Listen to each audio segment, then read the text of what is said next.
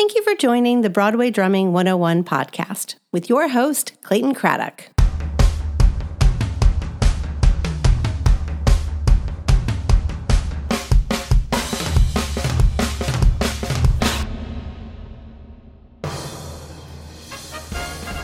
Welcome back to the Broadway Drumming 101 podcast. My name is Clayton Craddock, and today's guest is Joshua Samuels. Josh and I go way, way back. We met a while ago when I was the drummer for the off Broadway musical Altar Boys. He later subbed on the show and many more in his early career in New York City. He networked his way into the Broadway scene and landed the percussion chair multiple times at the Radio City Christmas Spectacular.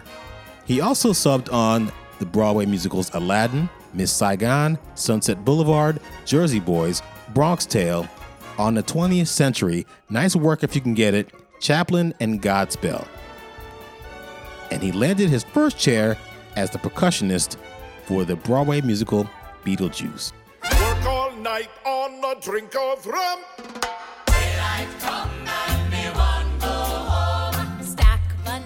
He's an incredible drummer and an excellent networker. I highly recommend listening to what he has to say about meeting people, making the right connections to jumpstart a career, what it takes to be a great sub, and what it's like auditioning and later landing the percussion chair at the Radio City Christmas Spectacular. Look, I can't say enough good things about this guy, so I'm just going to let him tell his story. Ladies and gentlemen, Joshua Samuels. Welcome to Broadway Drumming 101. My name is Clayton Craddock, and today's guest is Josh Samuels. He is the man. He is the king. He is a.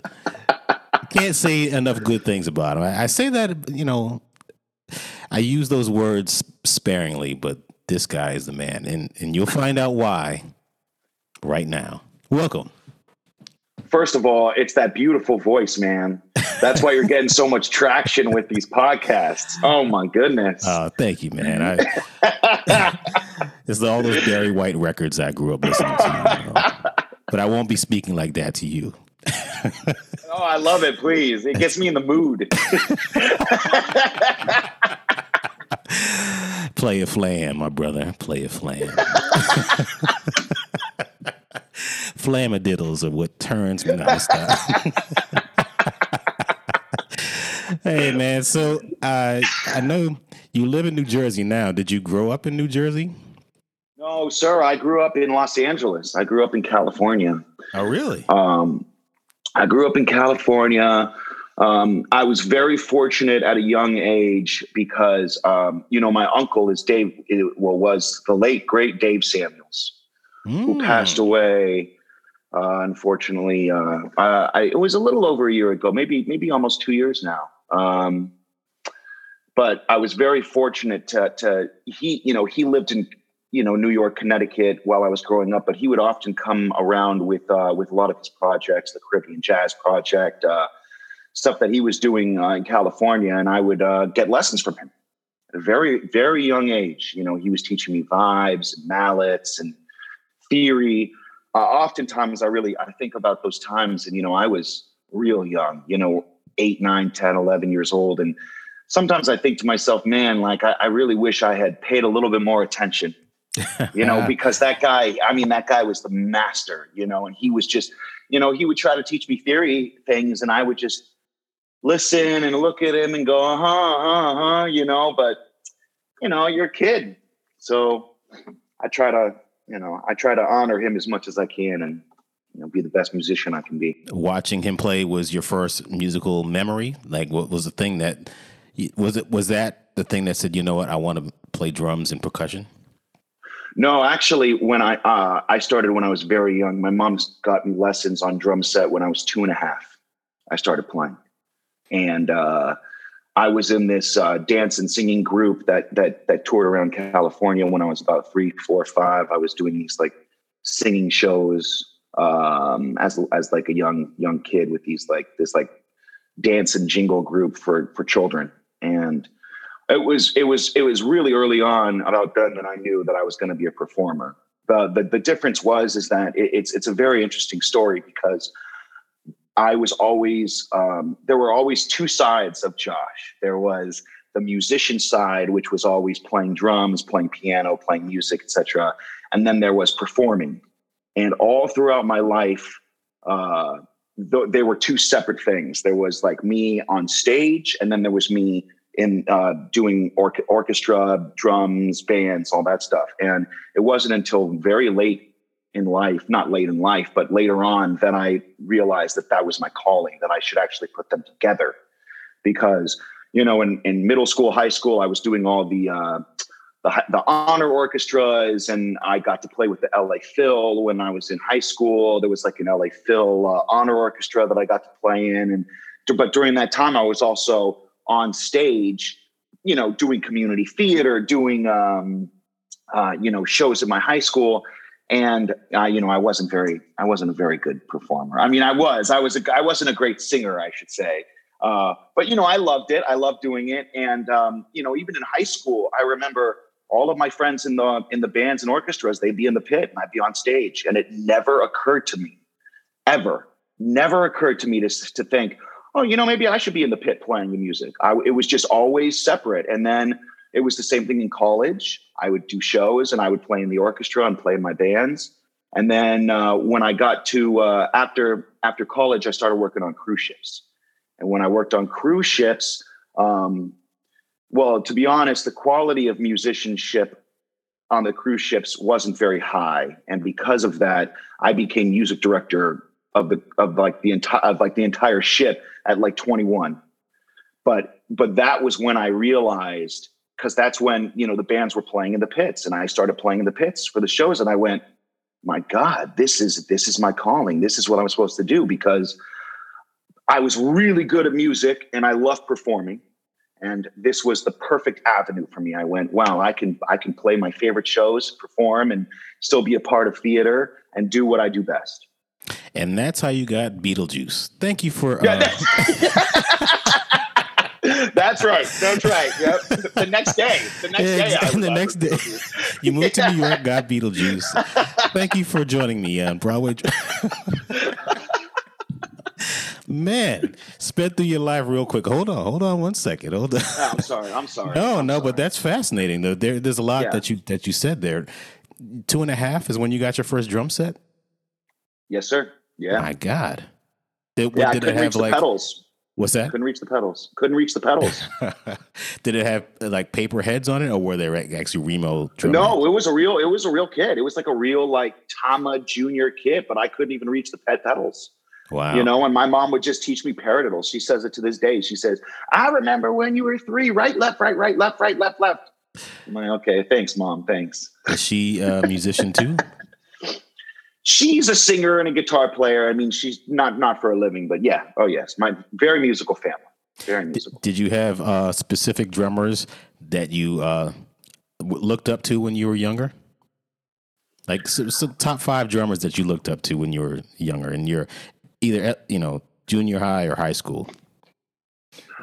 Wow, interesting. I know it probably I evolved, mean, but oh, it de- it definitely evolved. I mean, when I was in middle school, everybody was into like you know, we were all into like the fusion drummers, man. Like when I was growing up, we were listening to Vinnie Colaiuta and Steve Gadd and Dennis Chambers. I remember reading all about Dennis Chambers on um, Modern Drummer. Man, I used to get every single Modern Drummer. I used to sit in my room and just read through those, try to like play some of the grooves. I, do they still have that magazine? Yes, they do. I used to. This one of the reasons why I'm doing this is because I think I might have told you in 1981 they had a Broadway drummers roundtable, and that was 40 years ago. And I was like, 40 years ago in August, and I was like, why don't they have something like that now? Absolutely. And now we do. Absolutely. So hopefully uh, we'll have something in Modern Drummer moving forward with more features with Broadway drummers. But yes, I used to have the excuse me. I used to have a subscription as well. You know, mine started kind of when they um when they first started kind of like in I think they started in 77 78 I had one in like 79 all the way through like the 90s then I gave all of my uh I think I had them in Connecticut at my parents' house and I gave them to a colleague of ours and and uh, spreading the, the the the knowledge to other people. But yes, modern drummery. So you were reading it back in uh, was that the eighties? Oh yeah, yeah, maybe late '80s, early '90s, middle school, high school. Okay. Oh, I I loved that man. I loved that magazine. Did what a great resource for us. Did you you know, play before the any- internet. Did you play in any uh, like fusion bands back then? Yeah, oh yeah. I was always playing in a lot of those band, like a lot of fusion bands, a lot of uh, funky music, a lot of Rush style groups. You know, that's like that was like, you know, I remember my friend coming to school in like seventh grade. He had like Rush shaved into his head. You know, we were like Rush fanatics, man. You know, but then you know, it, as in high school, I started getting into more of like the experimental side, and like I really, um, I really enjoyed listening to um, Jon Fishman of Phish. He is, uh, he's a really phenomenal drummer, a really phenomenal musician. Um, and also, um, you know, I listen to uh, a lot of you know Dave Matthews Band as well. I mean that that guy Carter Beauford. He, I mean, he's he might be my favorite drummer of all time, Carter.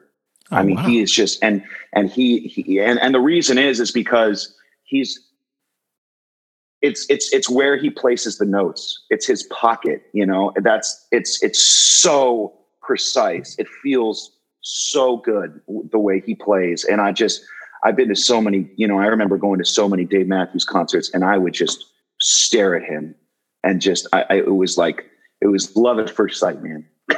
you know, I just it's phenomenal playing. So I think I really started to model my drumming after those players, um, more, more, more like more pocket players. I remember um, one things that one of the things that really influenced me actually in high school was I remember going to see the uh, to a to like a master class with the late great Ed Shaughnessy, uh, who was a great big band player. And I remember him, you know, he was doing a lot of records at the time. That was like back when, you know, records were still were still rolling. And um, I remember him saying something to the group like, Hey, so um, who practices, you know, over the bar fills and like poly polyrhythms and like really crazy stuff? And everybody in the audience went, Yeah, yeah, man, like we're into that, we're into that shit, you know, or excuse me, excuse me, you know, we're into that stuff. And oh, It's you know, it's and I was like, and he said, he turned to everybody, he said, you know, I sit in my in my house and I put on that click and all I do is practice two and four. And every time I go into that studio and I hit two and four right to that click, I'm making 500, I'm making 500 bucks. So you all can go and practice your crazy polyrhythm over the bar fills. I'm going to keep the pocket. I'm going to keep the groove and I'm going to keep making money. and I was like, damn, like, wow, man, that is an eye opener, you know, like time, time, time, you know? So that was a big, yeah. wow. Yes, sir. That's Wow, that's that's great advice, actually. Yeah. Yeah. So that was, that was a big eye opener, you know, because we all grew up in that, in that era of like, oh man, I want to play as many notes as I can. And, you know, which is, I mean, which is cool. I mean, that's, you know, but yeah, that's not the way to make money anymore. You can't make money that way. I found I found the fewer notes that I play, the more I get paid. Hundred percent. The note to dollar ratio. hundred percent, Yes. man. Yes, that's the new math, the new drum math. Yeah. So you grew up in in Los Angeles. You went to college where? I went to college uh, at USC in California. Oh man, when I was in LA uh, in 2018, out of doing the out of town trials for ain't not out of town trials, but the out of town run for Ain't Too Proud. I did a lot of traveling around Los Angeles, and I eventually just went to. I took the the train. I didn't realize LA had underground and above ground trains. I'm like, this is like earthquake central, and there's like subways in in Los Angeles. I'm like, people are taking it, and I did. but you know, I took a train down to USC, and it's it's a it's massive, man. It's a Yeah, it's a big place. That I was- didn't get it. I that was a get great school. Now, why USC and not some other uh, school like Berkeley or North Texas State or Juilliard or some other place? Well, um, I, I did get into a lot of schools. Most of the schools that I applied to on the East Coast, I got into, but um, well, to to, to to to to tell you the honest truth, I was I was uh, I was in love with a girl at the time in in in in, in in California, and I decided to stay in California to be with her. that's that's the honest truth. And uh, uh, I have a lot of teachers. You know, my high school teacher uh, still chastises me to this day, saying, "Hey, man, you should have gone to New York earlier." I mean, it's fine; it worked out fine, obviously, but you know, I, I think if I had, you know, if I had a better head on my shoulders then, I probably would have should have just gone to New York. But but I went to USC. They were great. You know, it, that was a it was it was it was a good school. I got to study. You know, I got to take drum lessons with Ndugu. You know, that was pretty amazing. Um, I was also, you know, I was in the the the, the percussion program, so I got to, um, um, you know, I, I got to play with guys from the LA Phil, uh, Carroll, and all those all those cats that were like real, you know, heroes of mine. So so it wasn't it wasn't uh, the end all, but uh, you know, I certainly had my reasons to stay in California. Now, in the in the beginning of our conversation, you were mentioning that there were things that you were doing that you saw people playing in the pit. When you were in LA, did you what at what point did you say, you know what, I don't want to stay in LA anymore. I want to go to New York and try the whole Broadway uh, thing? So what ended up happening was um, I always knew that I wanted to be in theater. I just didn't know, uh, you know, how how I was going to do it. You know, whether performing or playing or whatever. And um, I met a really good friend of mine in college who uh, is a composer. And after all the cruise ship work that I did, I did a couple of, uh, uh you know, a couple of contracts on the on the ships. And um, I remember my friend, this composer, he started sending me all this, all all of these uh, shows that he was doing, and he was like, "Hey, man, put a drum part to this, put a drum part to this." So I would just go on finale. I'd write these really great drum parts for him, and eventually he was like, "You know, I'm I'm doing a bunch of concerts of my music. Will you come out to New York and and play these for me?" And I went, "Sure." You know, and he's like, "Come out. You can stay on my couch for a couple of weeks, and." uh you know, you'll play these shows. And I didn't plan on, I wasn't planning on moving out to New York. I thought I was just coming out for a couple of weeks, but this guy was very well connected in the scene, is, is well connected in the scene. And he ended up introducing me to so many music directors that all of a sudden I had work for like three months. Now it wasn't necessarily paid work, let's say, you know, I had, I had gotten, and I had done enough work on cruise ships that I had some money saved. So I could kind of dick around and not have to worry about, you know, money at the moment, you know, and not have to like get a, a, day job, that I could really just focus on playing as much as possible. And I was playing for like three months and I just, I stayed on his couch and I, and I told my father, I said, well, sh- damn, I, I guess set, start sending my stuff out. And my dad sent boxes, you know, you like just send a box of clothes, send a box of drum. Finally, I was like, I need my drums, dad. And he sent my drums, you know, and that's how it started. I, I didn't even, I wasn't even moving to New York and I moved to New York, you know, but, but the craziest thing, and this is like what made me know that I was doing, or that let me know that I was doing the right thing is on the third day, the third day I was in New York, my friend, uh, this composer told me, he said, he didn't, he knew a lot of music directors, which is what he was introducing me to. And a lot of these music directors, you know, I had long term relationships with them, and we can go into that idea of like, you know, because I started working with a lot of these cats, mostly sometimes for free, sometimes for a very little amount of money. But as they got better and as they got more work, they would bring me along, and I became, you know, more prominent in the scene. The, the one person my friend told me, he said, Listen, I don't know any musicians here. I know music directors, but I, you know, because I was going around the city like putting up signs like, "Hey, do you need a drummer? Do you need a drummer? Call Josh."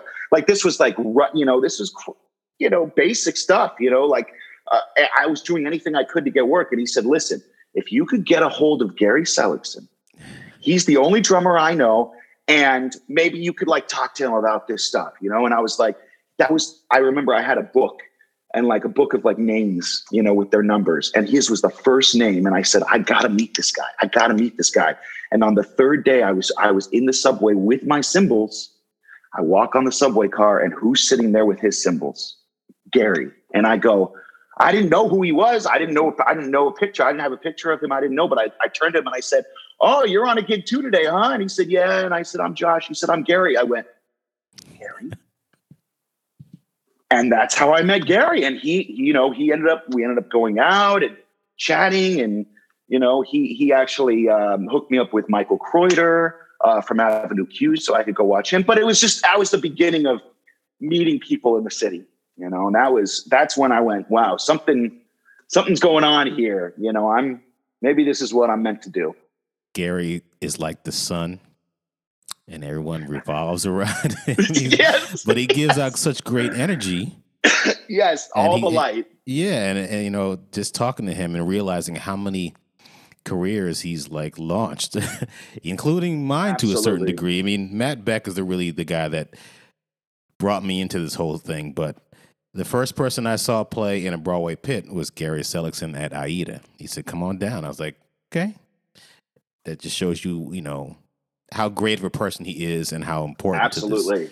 business he is. So yeah, and I get, think mine was I, I, think mine was the same. Was Billy was was Billy Elliot? You know, I think that was the first that I saw as well. He was like, "Hey, come come watch me play Billy Elliot."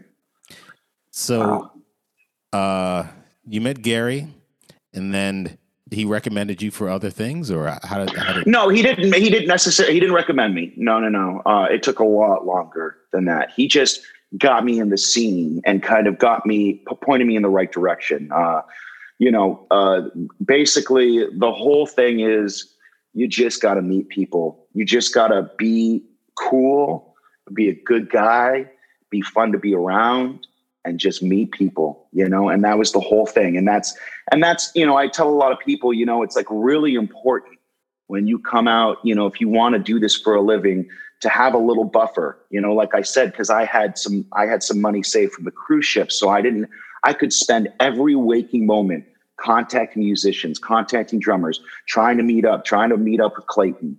You know, like that's that was like my MO, you know, that was my whole thing. That was my whole life. That's what I lived, that's what I did.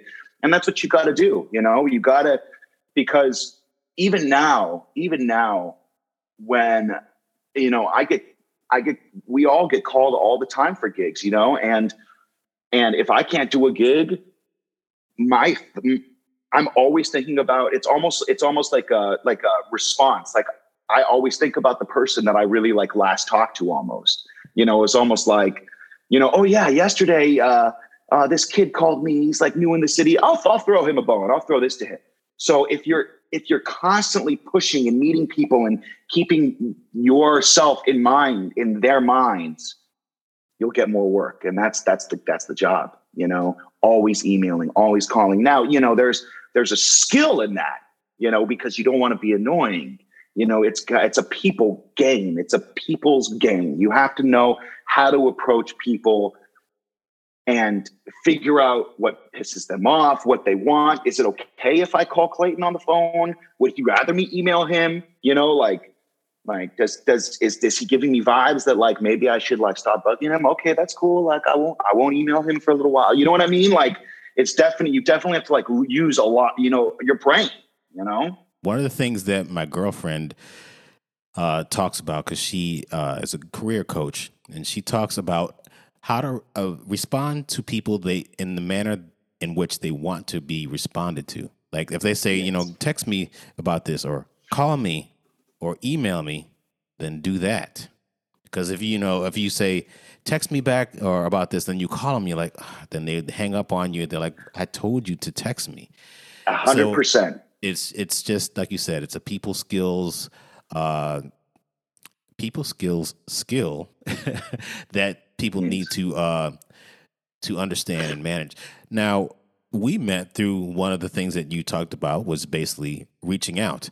How did you start reaching out to drummers on Broadway and percussionists in order to try to break in? What are some of the things that you did?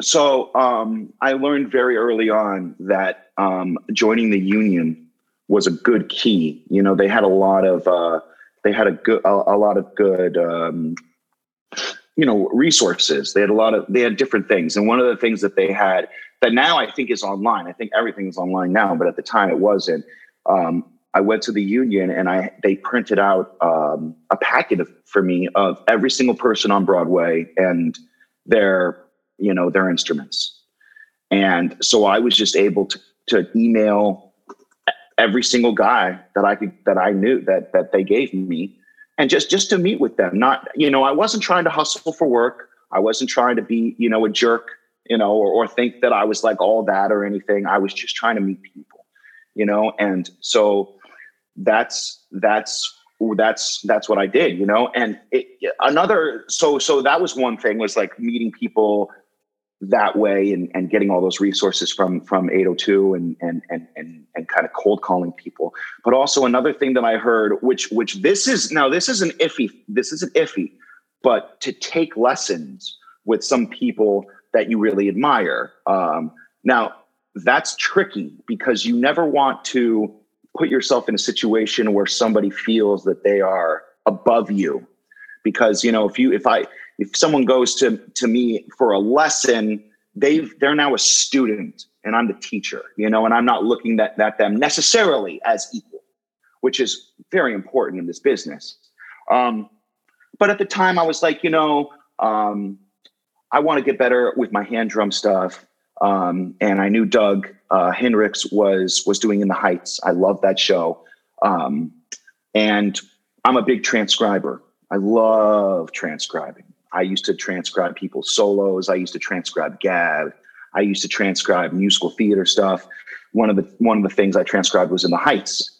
Um, I would I just picked like five or six tunes that I loved um, you know, the salsa number, the opening, the uh, the end of Act One, and I transcribed it, and I brought it to Doug, and I started taking lessons with Doug, and it just so happened that there was an opening uh, at In the Heights, and um, I was still making the rounds, and there was this other guy named Danny Taylor who was from a, a, similar area of California, and he was doing a show called The Marvelous Wonderettes off Broadway at the time. And Doug asked Danny to sub for him at In the Heights, and Danny and Doug's and Danny asked Doug. He said, "Well, if I'm going to sub for you, I need a sub for Marvelous Wonderettes. What do I do?" And Doug says, "Well, you know what?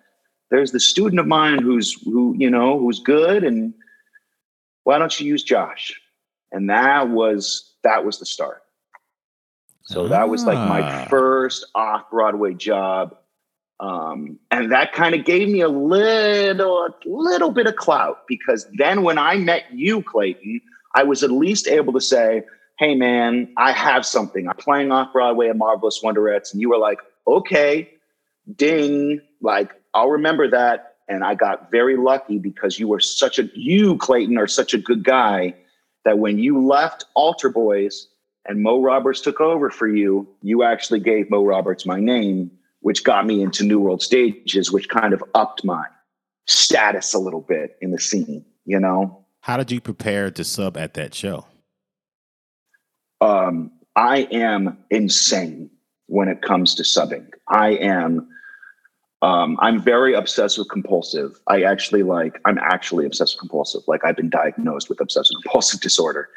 Um, I'm very meticulous and I have, I have what they call perfectionistic OCD, which means I need to do everything perfectly. So when I sub, when you, when you gave me your book for Altar Boys, I transcribed the crap out of what you were playing to a T. And I have always done that for any show that I've ever done.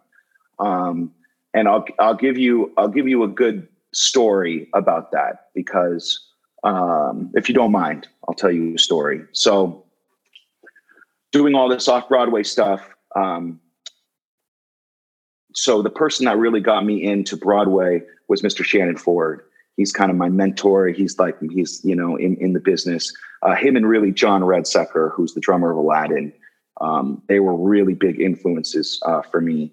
And um, when I when Shannon told me that I could sub for him at Godspell, um, I took months and I would go to watch him play, and I recorded him several times, and I would analyze the recordings and I I would be able to tell you exactly where he was doing a fill that wasn't that that he doesn't do all the time or fills that he would do all the time. And I just I basically distinguished a track of a perfect take of him doing stuff that he always does and stuff that he does sometimes. And I transcribed that to a T. Now, and when I would practice that to that for months, I had, you know, the uh, the ultraphones. You know, I practiced with the ultraphones, so I couldn't really hear my my drums. I would just be hearing his mix, right? So I'm practicing, and I'm literally practicing to his mix, listening to him him playing, and I'm playing, and I'm practicing, and when I first did the show, and I'm listening now. I I put on his mix right because I uh, because I practiced to his mix. But when we started the hit and I started playing, my first thought was, "My God, Shannon sounds good," because because what I was hearing was exactly what I had been practicing to. You know, it was literally like I had been hearing it and then I'm playing it, but I'm still hearing exactly the same thing that I've been practicing to. And like that was the key. You know, nobody knew that it wasn't Shannon to a T. You know what I mean? And like that's, I think that's where I excelled because I think I, no one's as crazy as that. Like I would sit for a half an hour on five seconds of music. Five seconds of music, I'd sit for a half an hour. Now, do I think that's really necessary now, knowing? Maybe that's a little extreme, you know, because now now I have a little bit of a different approach because now I've held my own chair and I've seen subs come in for Shannon and I've seen what are great subs and what are are not so great subs. And oftentimes maybe the the amount of work that I put in for 5 seconds was a little extreme because maybe that doesn't really matter per se, you know, those 5 seconds, but the fact that I spent so much time on it helped me in the long run you know help me be a better player. So you know when i when i look at sometimes sometimes people will come in and they'll play exactly what shannon was playing but they don't sound like him or they don't sound as good. And i'm like oh that's that's not really it. Or they'll come in and they'll play their own thing and kind of they're playing what shannon does but they're so in the pocket. They know the show so well that i'm like that's it.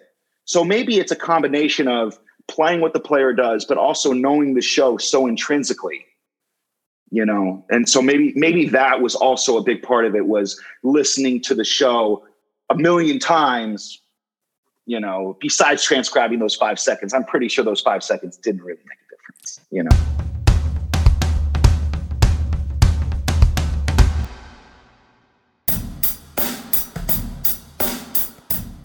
If you like what you hear on the show, subscribe to the Broadway Drumming 101 newsletter at broadwaydrumming101.substack.com.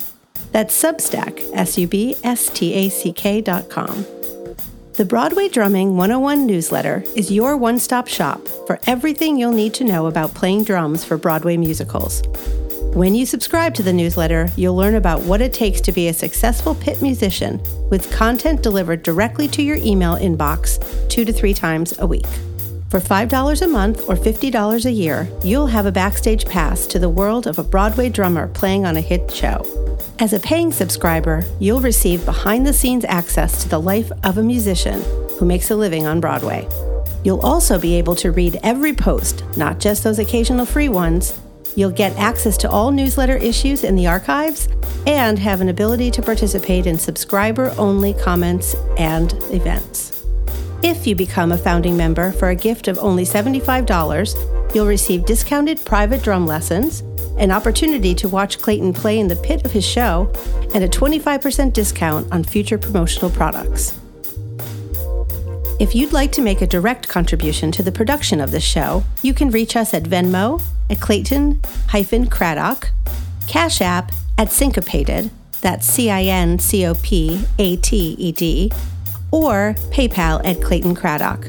Any amount of support will be appreciated. Thank you for listening. So, since you're a perfectionist, when you subbed your first show, did you get notes? And if you did, how did you take those notes?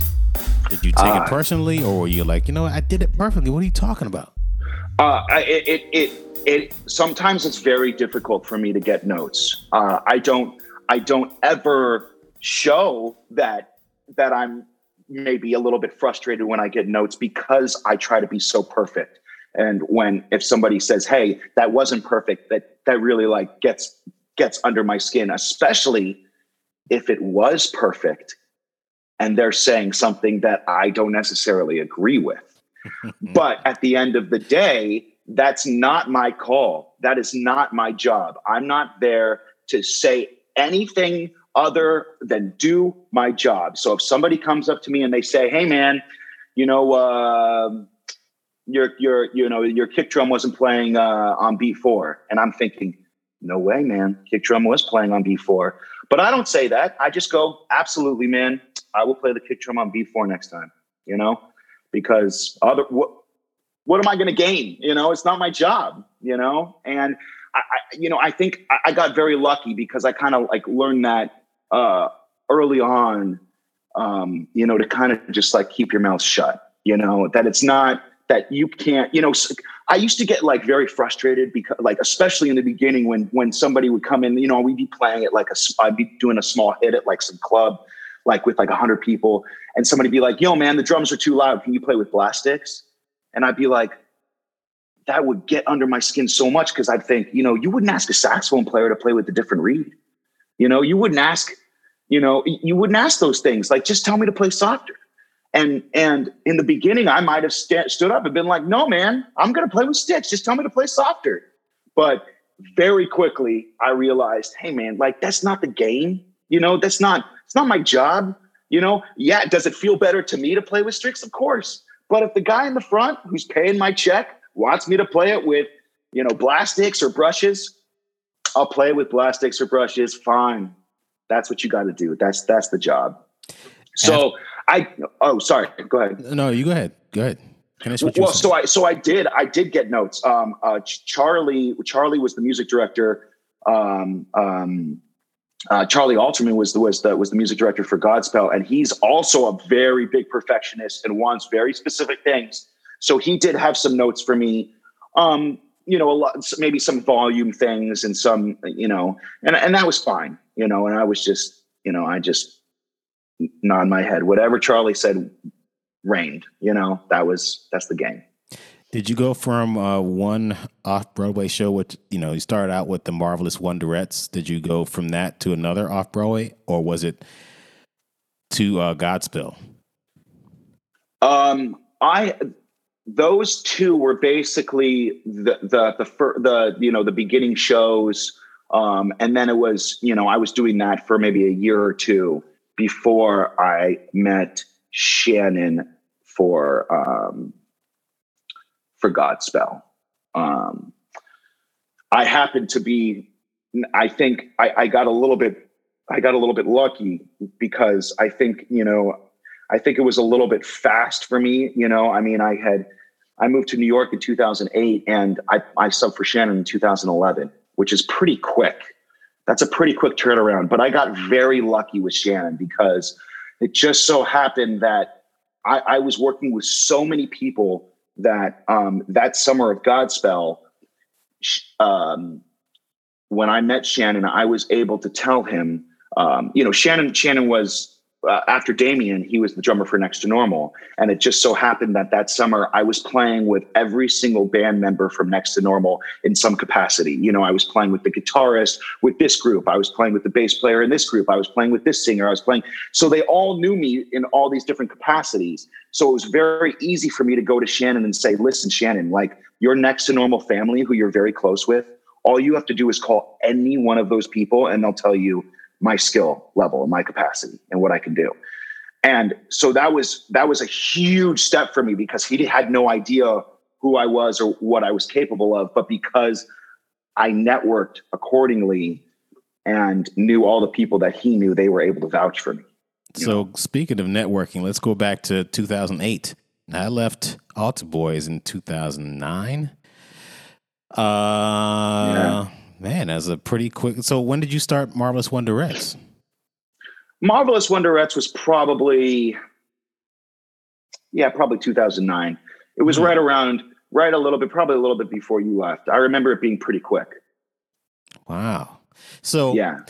tell everybody. I mean, you remember how we met. I I just remember you reaching out to me, and then we went to dinner someplace in like on 9th Avenue, something like that. And you know, I just Yes. just we just had a great conversation, and just like we're doing now, and you know, you get a general feel for somebody when you meet face to face with them, and you know, like you talked about, some people want to take lessons, some people just want to um, meet just to hang out, and some people just like you know, let's meet because I just want a gig, and you know. I didn't see that from you at all as far as just, you know, just meeting just to get a gig. I just knew that you were just eager to get into the to, into the scene and you know, just having a great vibe and us connecting on a personal level is it really you know, struck me. So the reason why you're so successful now is because you have a personality and you of course you have a skill set that allows you to do this kind of work.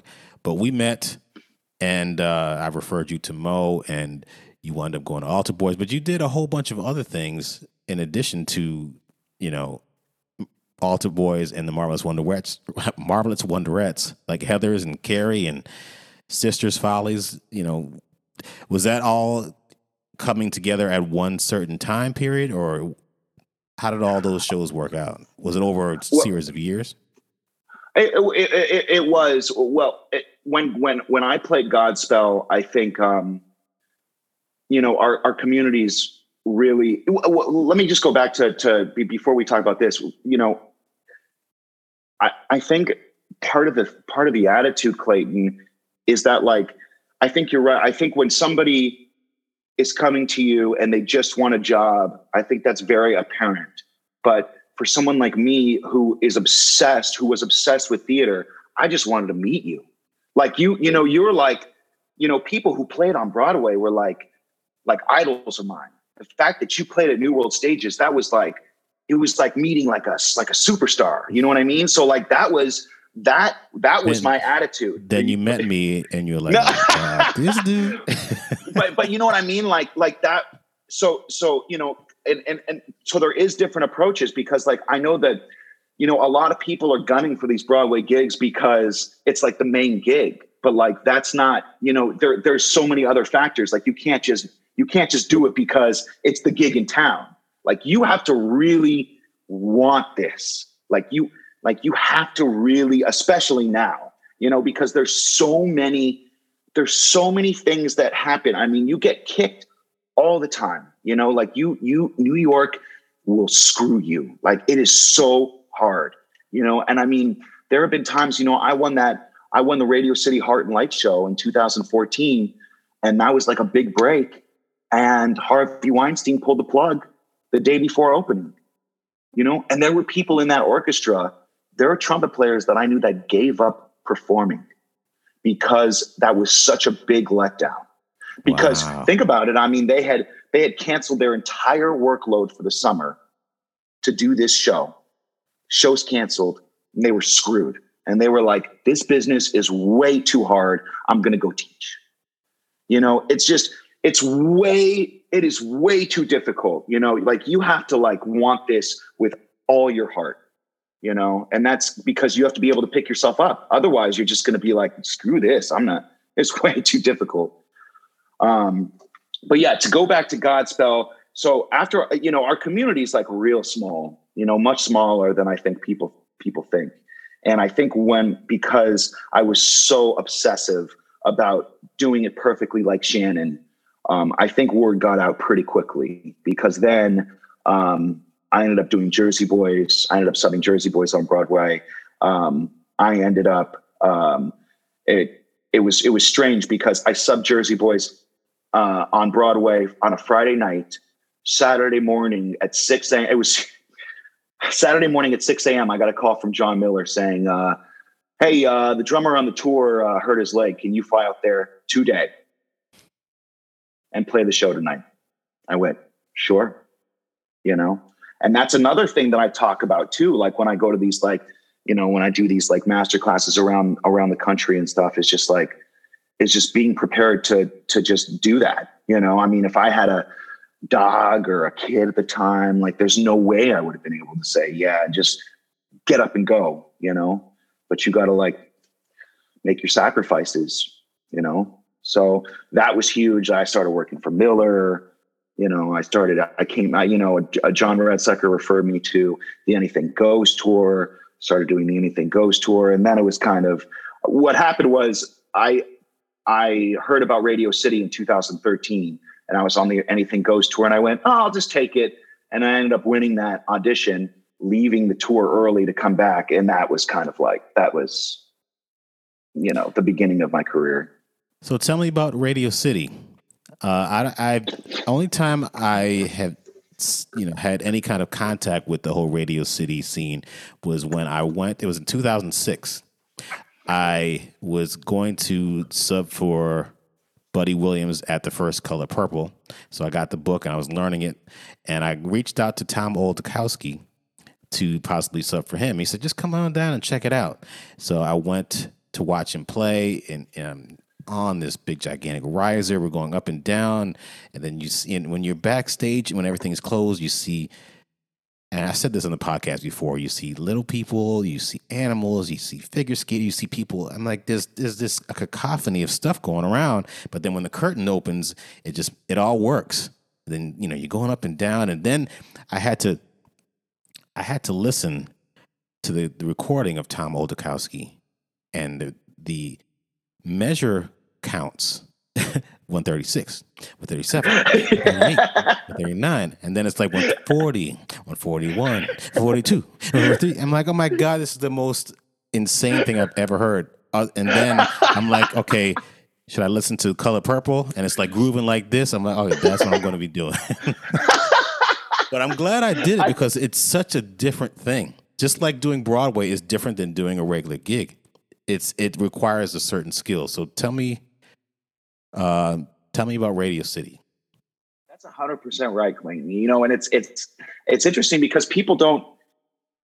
You know, I I know a lot of great, great, great drummers that haven't succeeded on Broadway that have actually gotten fired and stuff because it is a whole people don't realize it's a whole different ballgame, you know. And there's different kinds of shows. There's shows like your show, Ain't Too Proud, that's a groove show that's different than, let's say, a dance show, you know, that or like more of a, you know, more of a like an anything goes kind of dance show, you know, where there's like all these dance hits and stuff. There's like different or, or different than Radio City where you're playing with the Rockettes, you know.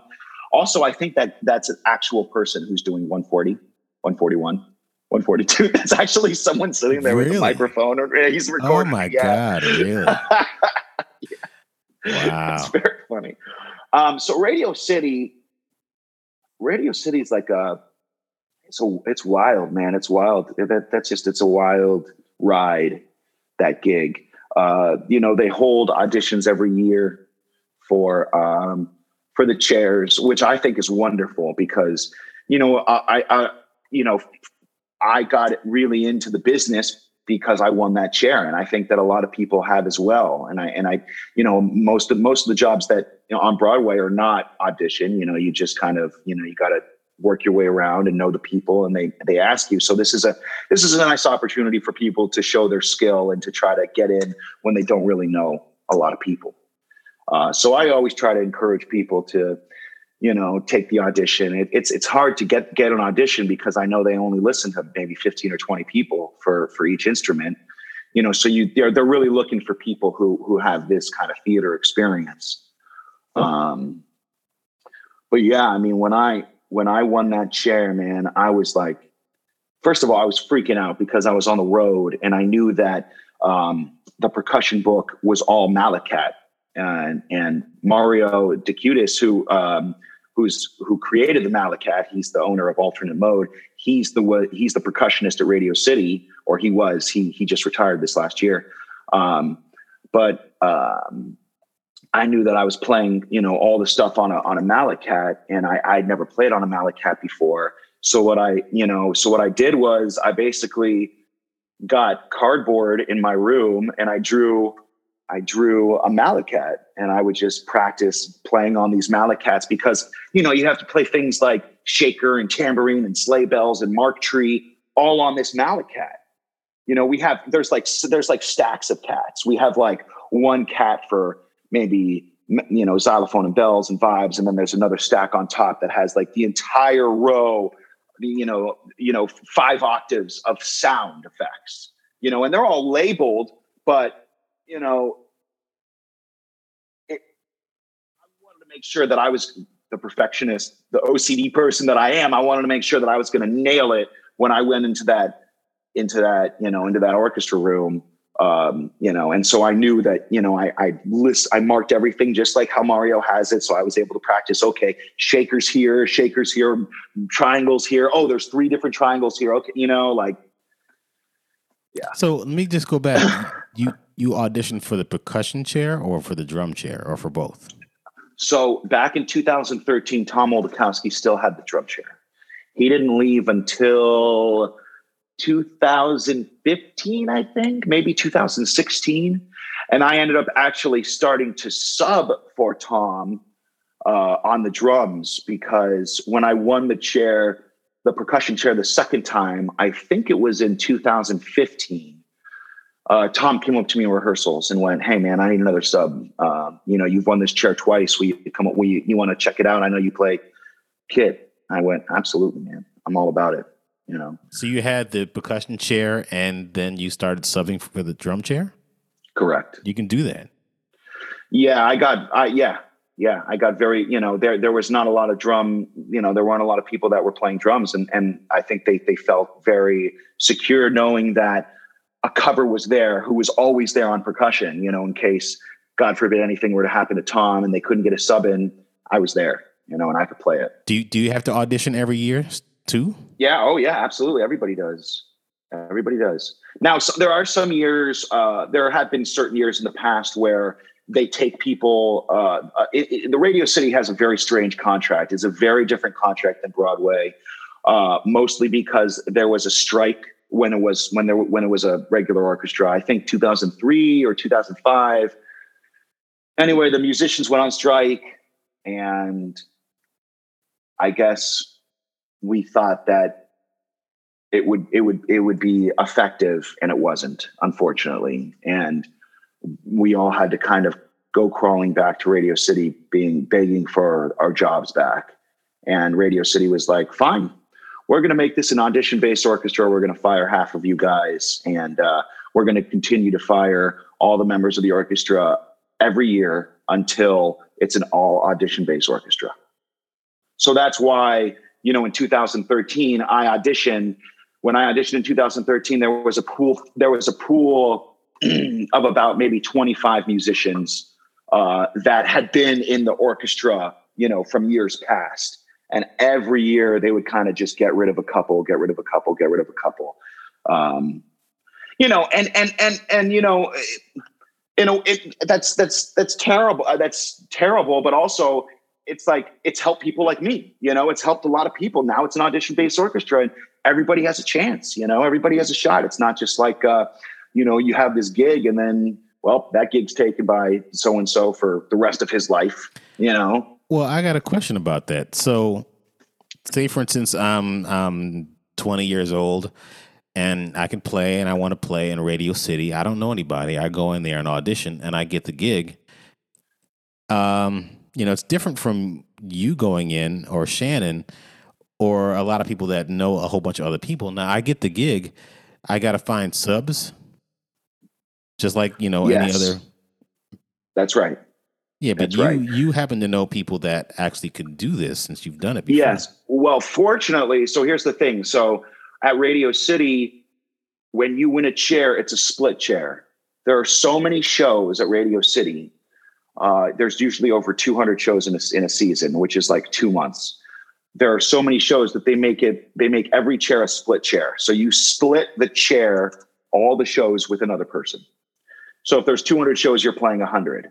So usually, um, I've never really seen two really green people win the chair. But also, they're not going to have somebody who's really green come and audition. It's just not going to happen because I mean they they they they they might, but you know, you got to send in your resume. You know, the, the, you have to. Oh, okay. Okay. You know, you send in your resume and then they pick 15 or 20 people to audition. So, like, really, you have to be sort of seasoned or they at least have to know that if you win the gig, that they're going to be able to trust you to do to do the job accordingly, get subs and stuff. But even if there was someone green who didn't know a lot of people, they're usually going to be paired with somebody who knows the business and they can kind of like like for instance when i won the chair in 2013 i didn't know a lot of people either. Fortunately i got paired with dave roth. And so i mean dave roth is like the king of percussion. So mm-hmm. so he knew everybody and everything. And he he just he just basically took took the reins. And i was like man i have no idea what i'm doing. Tell me what to do. He's like we're going to do this. We're going to get these subs because they played at radio city before and this. And i went great day, fantastic. Awesome. All right. You know like so you were doing the percussion chair at Radio City for a while, or and then did you ever get the drum chair, or so, have the drum chair? So I've never had the drum chair for the Christmas show, but I've won the drum chair twice for other Rockette shows that they've had in other years. Um, uh, sorry, sorry, not twice. Once, once. I won. Um, so I've won the percussion chair at Radio City twice, and then I won a a percussion chair for Heart and Lights, which is that's the show that Harvey Weinstein mm-hmm. came and pulled the plug. Mm. And then there was in 2016 there was the New York Spectacular, and I won the drum chair for that. So that was really nice. How many shows was, was, that? So that was over a summer. Uh, we probably did, you know, a hundred shows. You know, it was probably like 12 or 12 or 13 a week. Damn. How many? 12. Yeah, it's it's a lot. It's a lot. It's a lot. I mean, they're 90 minute shows, so it's not terrible because you could do like yeah, yeah, you know, yeah. at Radio City, you know, yeah. I mean, we'll do like five shows a day at, at during Christmas time at Radio City. There's five, six shows a day. It's crazy, Clayton. Have you it's done? absolutely. It's I've done the most I've done is four. I can't. I can't. You you you can't function. You can't function. Wait, so if you do four shows a day, do you do you split everything with the other drummer? Like, how does that work out with the other drummer? Like, how do you both get equal amounts of work? So normally, so let's say there's like 28 shows in a in a week. You know, let's say one week has 28 shows. We'll both get 14 shows, and oftentimes, you know, oftentimes what will happen is, you know, you don't. You kind of want to have like days off. At least that's the way I do it. So I'll be like, hey, listen, I'm just going to take every show on Tuesday, Thursday, and Saturday, and you take every show on Monday, Wednesday, Friday. You know, and we'll just you know. Well, is that something that the two drummers or two percussionists agree on, or is it something right. that? Ah. Right. So like, yeah. So you know, you could you could do it however you want. You could say, oh, okay, I'll play the eleven o'clock. You play the two o'clock. I'll play the five o'clock, and you play the eight o'clock. You know, it's just it's just you just split it up evenly, and then you know you put your list in, and so then they at least know who's going to be there when. You know. Yeah. Wow. It's a so, it's a it's yeah. Okay, so training subs for Broadway is different than training subs for Radio City, I'm sure. Big time. How, how do you cuz I know I man I love subbing is very very difficult. Like I said on this podcast before, I can't remember who said this. It was probably one of my subs who said subbing on a Broadway show is like a two and a half hour heart attack because it's very stressful and you have to get it right point. and you got to keep your eye on the conductor and try to look at the music but keep your eye on the conductor because that's yes. you know your lifeline but subbing at radio city with that click track and the guide speaking and then everything going around it's how do you train somebody to be prepared to sub at radio city so most of the time at radio city whenever i've gotten the chair I try to get people who won the chair. That's kind of how the MO is there. Um, because, you know, let's say 15 guys audition.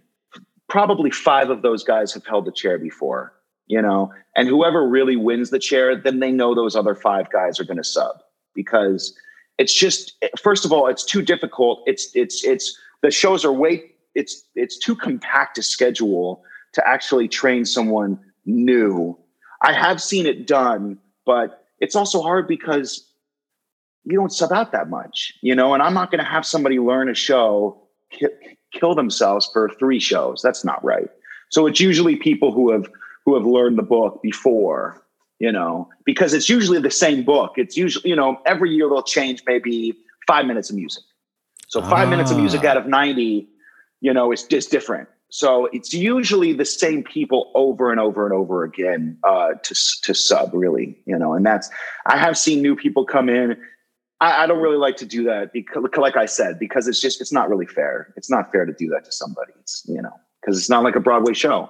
But you mentioned something very interesting, Clayton, about locking in with the conductor, um, and I find that to be some of the one of the like the something on the forefront of subbing is staring at the conductor no matter what because they're the ones that are giving you the job. I mean you've already gotten the job from the drummer. So now how are you going to make the conductor feel good?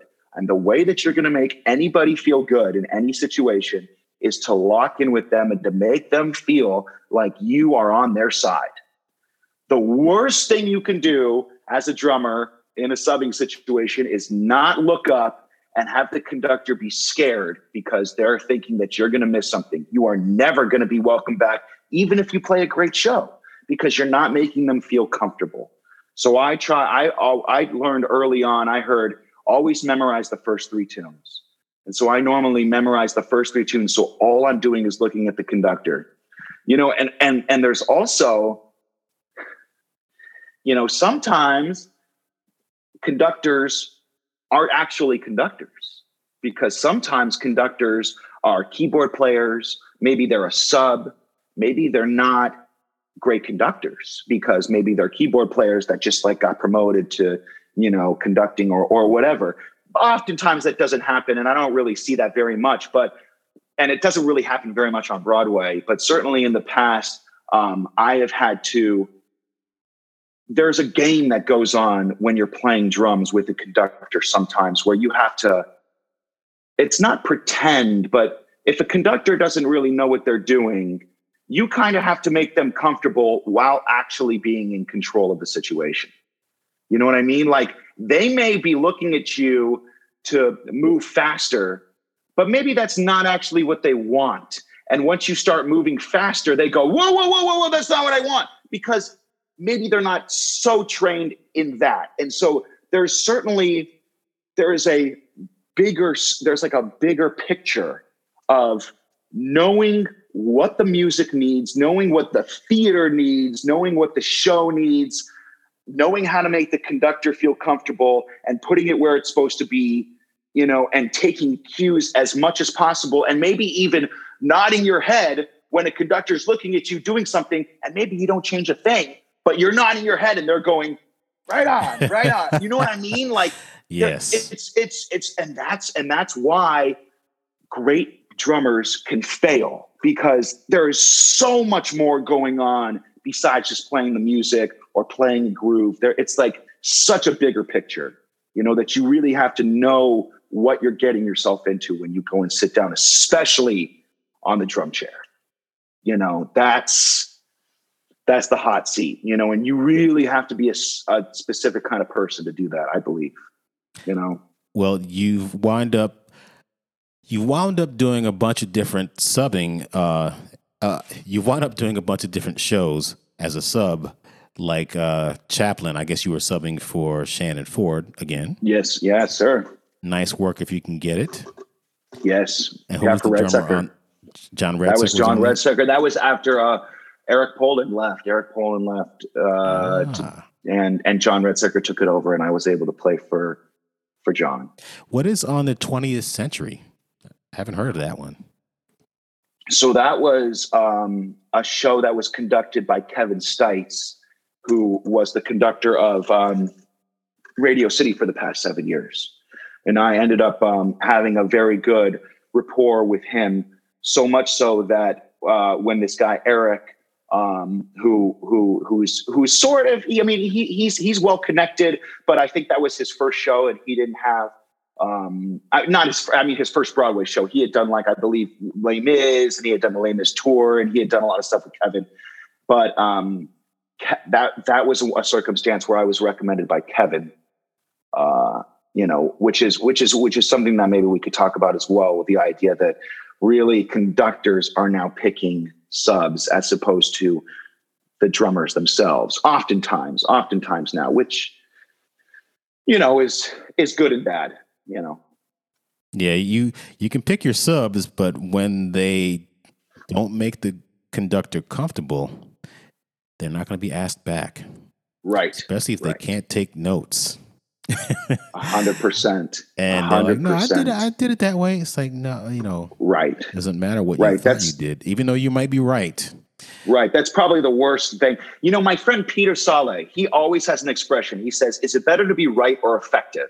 I always think about that, man. Like you could be right till the day's end. You want a job? Be effective. Do the job. Say yes.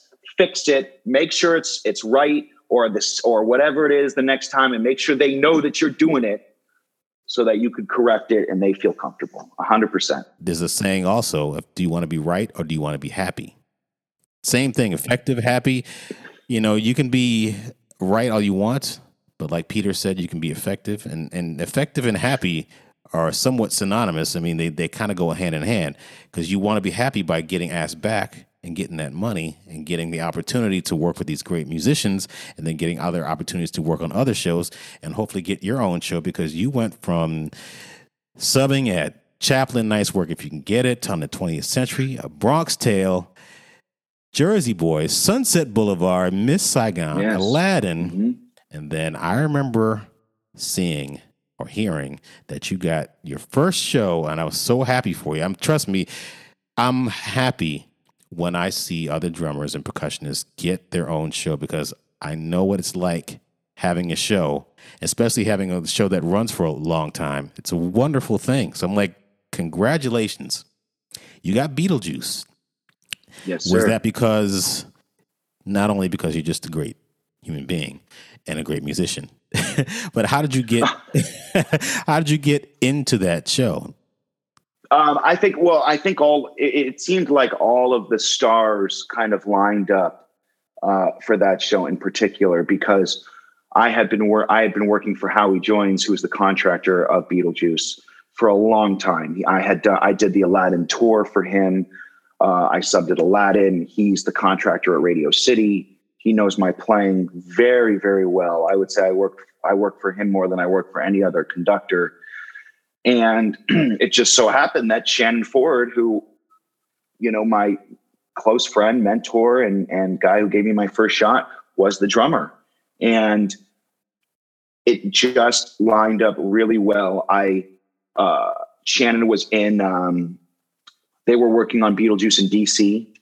I happened to be going down to DC to do a show down there, like uh, like uh, I was doing something at the Kennedy Center, and you know I called Shannon. I said, "Man, you're in DC. Let's hang." He said, "Oh, you know, I'm doing Beetlejuice, this show. Why don't you come over and uh, meet the music director at this uh, at this? You know, we're going to be hanging out at this at this bar." So I went. I met the music director. That was really cool, you know. And I think it just kind of lined up because when they, you know, when they were looking for a percussionist, I think it was very easy for Shannon to be like, "Hey, man, Josh is going to kill it," and then for Howie to be like, "Oh yeah, Josh already works for me." You know, uh, you know, at least that's how I think. You know, at least you know how it lined up because everybody knew me. It wasn't. It wasn't. It probably wasn't that difficult of a decision. I mean, I know they had a lot of people to consider, but you know, with Shannon gunning for me, for Howie there, you know, because uh, the music director Chris didn't know me, but you know, with so many people on my side, you know, being like, "Listen, man, this is this is the cat you want. This is this is the person that you want." And I, so I was very fortunate to have those kinds of endorsements, you know, because it's not an audition, you know, it's not a, you know, and I, you know, I, I, yeah, just I think I, I'm like I'm very honored. I'm like I'm it's it's amazing. Our, our business is so amazing, man, because like we our community is so wonderful. You know, we always try, we I feel like we're always trying to like help each other, and especially because since our community is so small, and that's so advantageous. You know, I always hear like like for the Radio City audition. You know, um, John Berger wrote me yesterday. You know, John Berger, and he was just like he was like, man, I love going there, and there's just no competitive vibes. Everybody's just like there. We're we all know we're all gunning for the same job, but it's like at the end of the day, you know, this is a two month gig, you know, and it's not gonna it doesn't it doesn't help me to try to sabotage or be an asshole or whatever it is in the long run. It doesn't help it. So you know, I have no problem. You know, for instance, a lot of people wrote me about the Radio City audition because I've it. I've it a lot. You know, I've won it several times, and I could easily be, you know, be a jerk about it and be like, no, I'm, I, I want to win this job. I'm not going to tell anybody. I'm not going to help anybody. But that's not the attitude to have, you know, because in the long game, that's not going to help. So I, you know, someone writes me, they say, hey, man, this passage doesn't make sense. I don't really understand it. And I'll tell them, I'll be like, this is what you should do. This is what I think. And I'm honest with them because the best person's going to get the job at the end of the day. You know, I mean, nothing I say, you know, I, I could help you out as much as you want. I mean, it's you're the one that's going to be playing it, you know. So I, I, don't I don't have a problem with that. You know, I don't I don't understand the whole like trying to like be sneaky or undermine people. I mean, that's just not going to work in our business, man. Now I know that the auditions recently happened at Radio City. Do you know anything about what's going on? No, nothing. We'll probably hear we'll probably hear something, you know, something this week, I'm sure. Probably. Okay. They usually usually, you know, the information usually comes out, you know, the week after. So we'll see. You know? Is it like a thing where, you know, you go to a door and you see your name and a report card and you find yeah. out that I got the gig. Well, I don't I don't know. You know, uh, sometimes, you know, in the past they've called sometimes, and sometimes it's been an email. Oh wow! You know, so I don't, I don't know. You know, I just like sit by my phone and stare at it, praying for the call, man. you know. All right, a couple other questions for you. What's the hardest hardest uh, show, or what's the most difficult show that you've ever subbed on, and why? Wow. There's there's so there's so many you know because they're all they're all just so difficult in their own regard you know? There's there's so there's so many challenges. You know each show presents itself its own challenge you know? I mean chaplin was so difficult and shannon i mean that book was so hard and i remember there were things like you had to play like woodblock with your left foot while doing xylophone runs and i remember at the end of the show, you had to tune the timpani while playing a drum groove. You had to literally, I had to play a drum, a bass drum groove with my left foot while tuning a timpani with my right. I mean, that was incredibly difficult. And Shannon, I was like, Shannon, you are just a master, man. He is just an absolute master.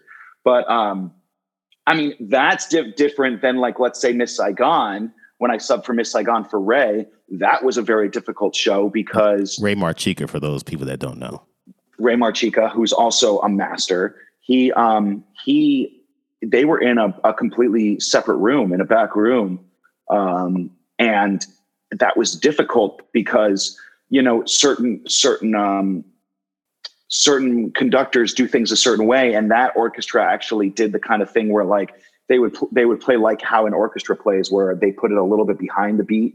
When the conductor goes down, it's like not right with the conductor, which is fine. But as a sub, it's really difficult to know, especially as a drummer, when there's no click, where you're going to place the the the you know your hits. And so that was also really difficult, especially because there was a little bit of latency on the monitors so couple the latency with the monitors with the fact that people are that we're that we're all putting it a little bit behind where the stick is going down. That was a t- very difficult situation because that was just you had to use your ears. You know, you just had to use your ears and watch like a hawk. Um, you know, and that was that was James. Uh, uh, uh, I'm shoot. I'm, I'm blanking. I'm blanking on his name. That the conductor, who's a phenomenal conductor, and so he, you know, I just had to really stay on him. But I think probably the most difficult, to be honest, the most difficult show for me was probably the easiest to play, which was Jersey Boys. Jersey Boys is a very, very simple show. And because it was so simple, it can be very difficult and you can space out. And that was the that's was was one of the hardest things, especially when it's like, so it's all like, it's like big girls don't Sherry, Sherry, walk like a man. they're all just like doing gun gun. Oh, okay, gun, okay. For like I thought there was like a measures. I thought there was a medley there. I'm like, no, no, no. I'm just saying, like for 450 measures, you're going bun, gun, gun, gun, gun, gun, gun. Mm. But you better hit that crash cymbal on measure 325. You know, don't zone out enough. So like Yeah. that, that was very difficult because it's hard to be engaged. And especially because the drums were on stage and you had to, the drums were moving around the stage, just like you know.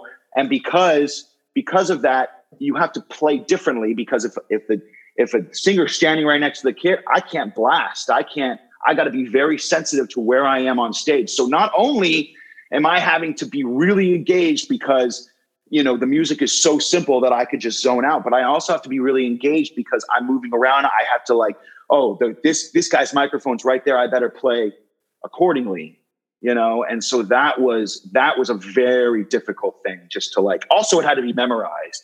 I'm not very good at the whole memorize it thing, you know, because I I like to I like looking at the paper. I love that, you know. I that's like my lifeline. So that was hard too. you know, I usually ask you, you kind of covered a lot of the, the questions I was going to ask you as far as what, you know, kind of things a drummer should always do in a pit.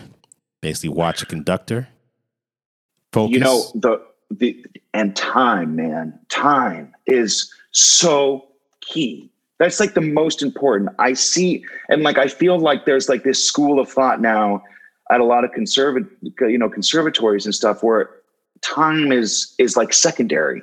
It's all about sound.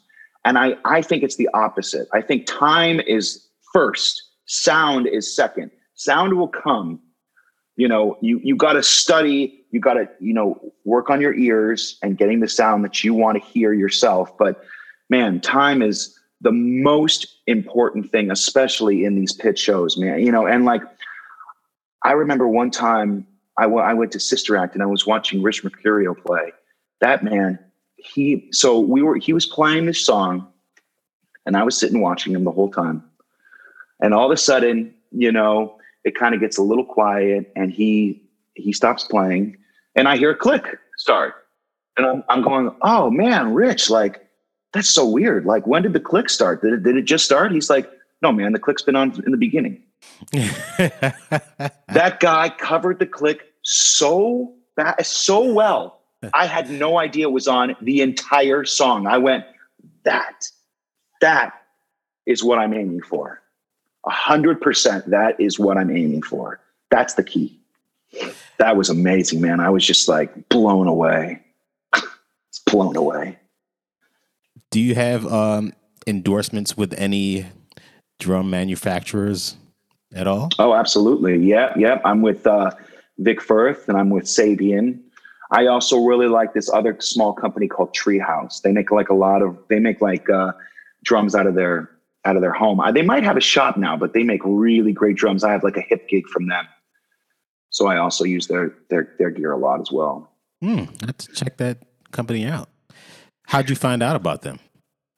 That was uh, early on. Um, a friend, actually, Danny Taylor, I think, uh, got me involved. Uh, uh, him and a couple other guys got me involved with them, and uh, they ended up when I was on the tour tour with Anything Goes. They ended up sending me uh, some some some kits to to just try on the road, some like hip gigs to try with rehearsals, and I would kind of like talk to them about the the gear and like, oh, I like this strainer, I don't like this strainer, let's try this, and they'd send me stuff, and we that was very cool.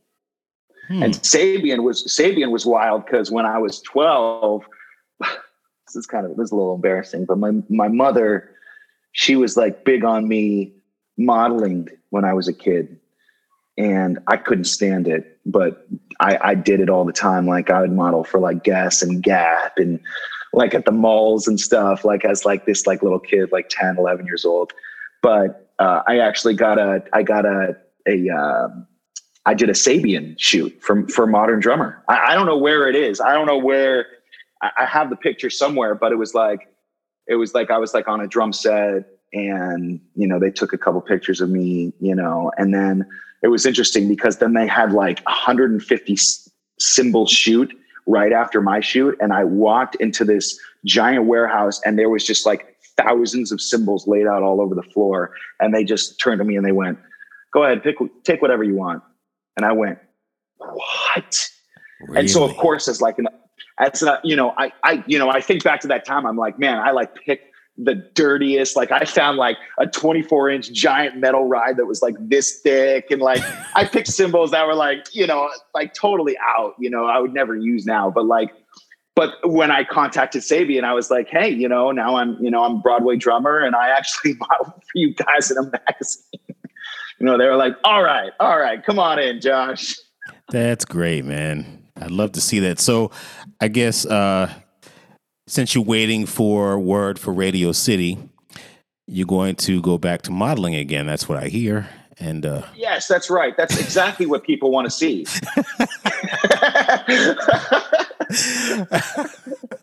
you're going to have your own line of clothing, you know. Yeah. you know, we should invent drumming clothing, you know, clothing specific for drummers. Wait, they had like a they had like a drummer shirt. Really? That like that that like produced different sounds and you could like play it. they had that. That was like five years. I remember seeing that. I, obviously, it didn't catch on. oh man, that's funny.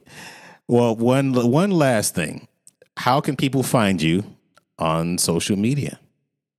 Do you have a website? Uh, yep, you could find me at, at joshuamarksamuels.com. That's my website. Um, you could, you know, anybody can contact me. Uh, you know, uh, you know, you can look up uh, all my info on my website. You know, I'm on Facebook, Joshua Mark Samuels, and you know, I talk to people all the time, man. You, you know, I, I'm more than happy to to talk to everybody and anyone about any of this stuff because uh, you know I'm going to be working for them one day. you know. well, I wish you well. I hope you get this Radio City. I hope Beetlejuice comes back. Thank you, brother. Thank and I'm you. looking forward to that uh, the the new line of clothing, the modeling the, the modeling spread that comes out. Josh, yes, Joshua sir. Mark. Yes, sir. I'm gonna have to send you a picture to put with this podcast. You know, a picture of me on the drill set. Oh my goodness. Yes, yes, man. I'm great. never gonna live this down. I'm never gonna live this down. Now everybody in the community is gonna know this that I did this. Ah, uh, man. You know, you should just do a new one. Just do you behind a drum set 2021 style, man. Just model your own thing, man. Yeah, you're right. anyway, it was great talking to you. You have so many, you know, so much, so many words of wisdom, and I hope people learned a lot from uh, this uh, podcast. And looking forward to actually seeing you in person and going out to dinner like we did in 2008, whatever year it was. Absolutely, Clayton. Absolutely. Thanks again, and uh, we will definitely talk soon. Thank you, brother. Talk to you soon. Thank you for listening to the Broadway Drumming 101 podcast. Head over to the Broadway Drumming 101 YouTube page where you'll find unedited conversations that I've had with some of your favorite musicians. On the YouTube page, you're going to find bonus content that I don't feature on my Instagram page or here on the podcast. Don't forget to subscribe and click on that little bell at the top so that you'll be notified when a new video is uploaded. Thank you for listening and stay tuned for more.